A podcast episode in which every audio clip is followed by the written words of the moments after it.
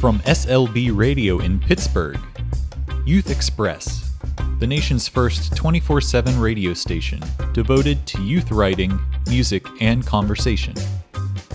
I don't know why some people look down on people who either give up on college or never go in the first place. There are people that just hate you because of your race or ethnicity, but we are definitely making progress based on. She's hungry for everything, the life within, trying to find her way around again. Looking and searching is what she's doing. So I followed my brother down to the riverbank, and we donned our skates. While Lev hurried, I tarried. While Lev trudged through the slush, I caught a flake on my tongue. My parents are from Bhutan. They migrate to Nepal, and I born there, and I moved here in US. So it's a long journey to get here. Today's episode features youth reflections. First, Jordan Price, a junior from Propel Andrew Street, shares reflections on the coronavirus pandemic and racism. Hi, my name is Jordan Price and I am an 11th grade student at Propel Andrew Street High School. I am also a member of Propel School's action team. I just wanted to come on here and talk a little bit today because my heart has been heavy the past few weeks and it's been a lot heavier the last few days. We're in the midst of a pandemic right now with COVID 19, and yet black people are still facing the disease of racism. Police brutality is still very much prevalent even during this pandemic. Ahmaud Arbery, Breonna Taylor, George Floyd. Say their names. They were all murdered. It said that even during a pandemic, it is proven that we cannot trust the police to do their job, which is to protect and serve. It said that every black person, whether they admit it or not, hurts every time someone that looks like them is executed. It said that black youth can't be youth without being worried about how they will be perceived and stereotyped. Wondering if a trip to the store or a run around the neighborhood or wearing a hoodie while being black will go wrong and end their lives and leave their future a mystery full of could have beens. My heart is heavy and I'm tired. Having visuals of last moments last words, last breaths of people who look like me and my family members and my friends stuck in my mind, playing like flashbacks, feeling like I was there because the video was shared all over social media. That's traumatizing.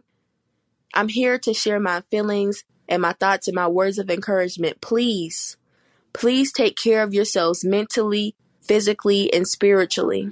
Being forced to stay in the house because of a pandemic is hard.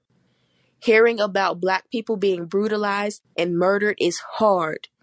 Being a black student and having responsibilities while all of these things are going on, the feeling is unreal. Sometimes I wonder why I don't just quit and let the fury and sadness take over.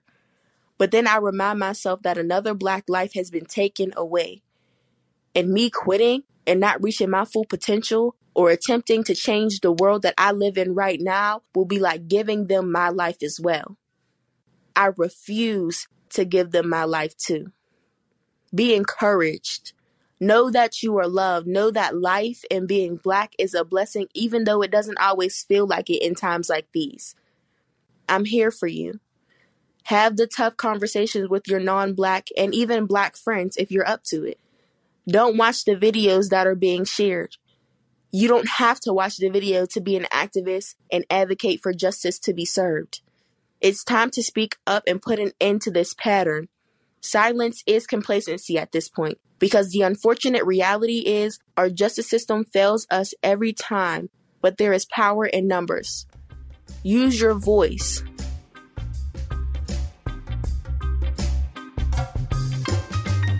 Now, three students around Pittsburgh talk about the effects of the pandemic on their lives and what they hope to do when restrictions are lifted.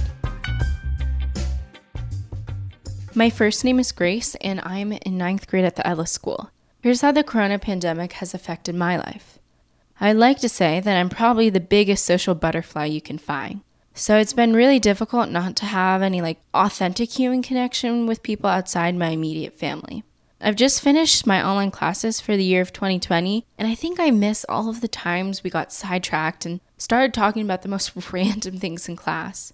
It's like every online class, because they're cut short, is so much more serious than normal, and there isn't as much laughter and stuff like that.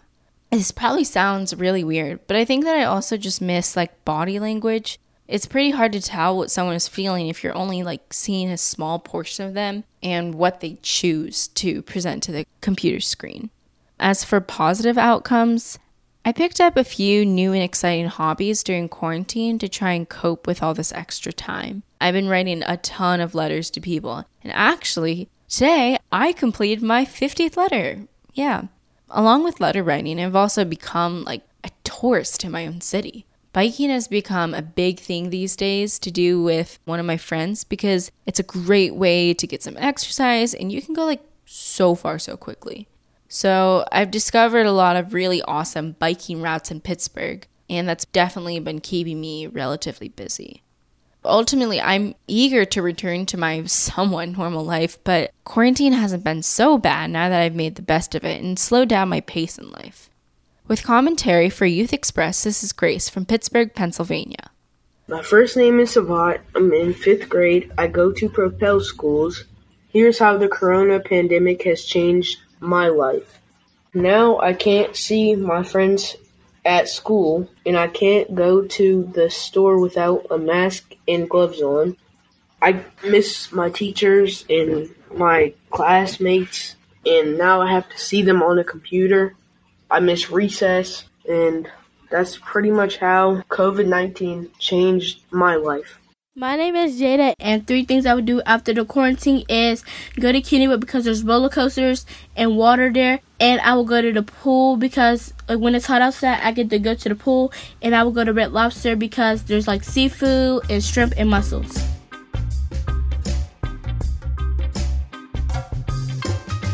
Thanks for tuning in to this week's episode of Youth Express. Youth Express is made possible with support from the Henry L. Hillman Foundation the Pittsburgh Penguins Foundation, and the 33 Foundation, and was produced by SLB Radio Productions. Learn more at youthexpress.org. Youth Express. Catch the future.